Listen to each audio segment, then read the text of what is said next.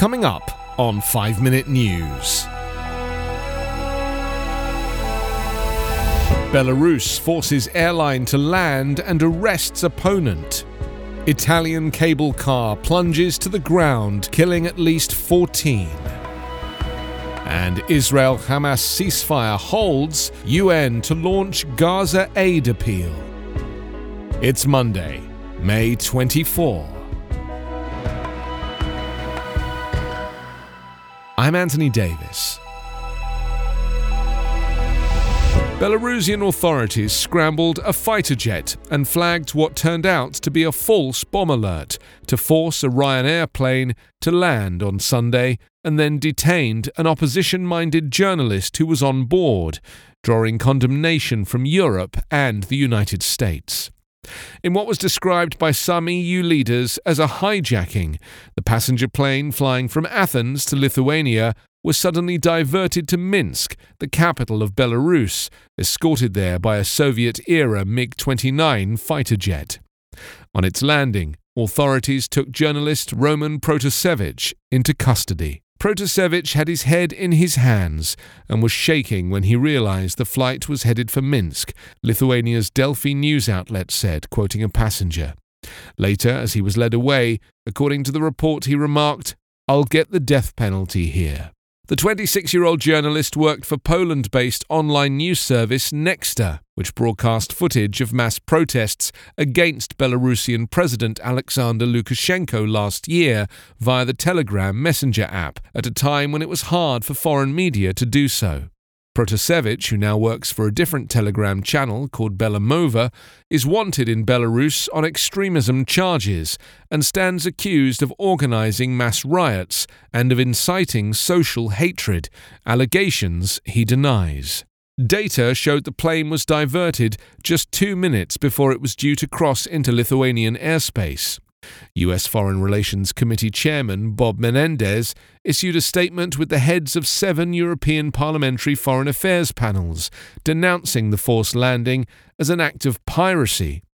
They called for a ban on all overflights of Belarus, including to and from the country, and for NATO and EU states to impose sanctions and suspend Belarus's ability to use Interpol.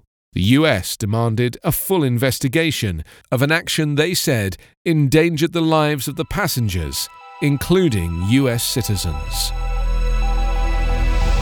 A cable car taking visitors to a mountaintop view of some of northern Italy's most picturesque lakes plummeted to the ground on Sunday and then tumbled down a slope, killing 14 people.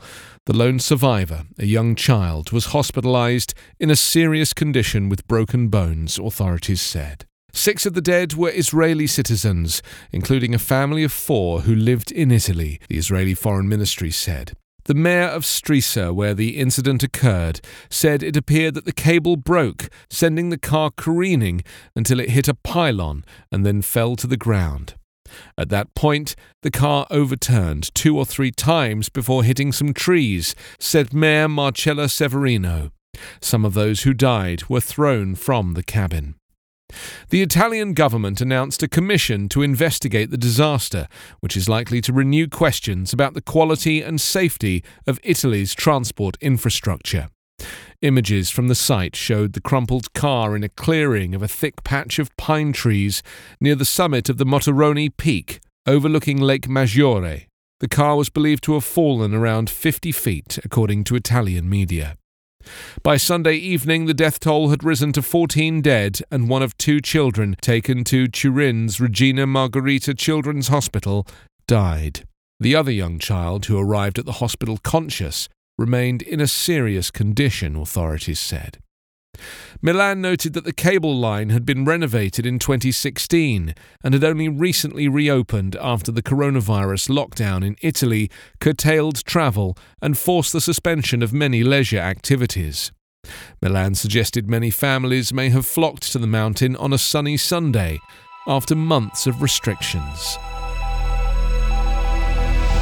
A ceasefire between Israel and Hamas held into a 3rd day on Sunday as mediators spoke to all sides about extending the period of calm after the worst outbreak of fighting in years. Egyptian mediators have been shuttling between Israel and the Gaza Strip, which is ruled by Hamas, to try to sustain the ceasefire, and have also met the Islamist group's rival, Palestinian President Mahmoud Abbas, in the occupied West Bank. Egypt's foreign minister was also set to meet with top Jordanian officials on Sunday to discuss de-escalation and ways to revive the Middle East peace process. Lynn Hastings, the United Nations humanitarian coordinator for the Palestinian territories, said on Sunday the UN would launch an appeal to repair the damage in densely populated Gaza, where there is a threat of COVID-19 spreading. US President Joe Biden has said Washington will work with UN agencies on expediting humanitarian aid for Gaza in a manner that does not permit Hamas to simply restock its military arsenal. His top diplomat, US Secretary of State Antony Blinken, in televised interviews on Sunday, said that while the Biden administration was now focused on aid, reconstruction and diplomacy, and an end to violence could help shift gears toward long-term peace. You can subscribe to 5-Minute News on YouTube with your preferred podcast app. Ask your smart speaker or enable 5-Minute News as your Amazon Alexa flash briefing skill. Subscribe, rate and review online at 5minute.news. 5-Minute News is an evergreen podcast covering politics, inequality, health and climate, delivering independent, unbiased and essential world news daily.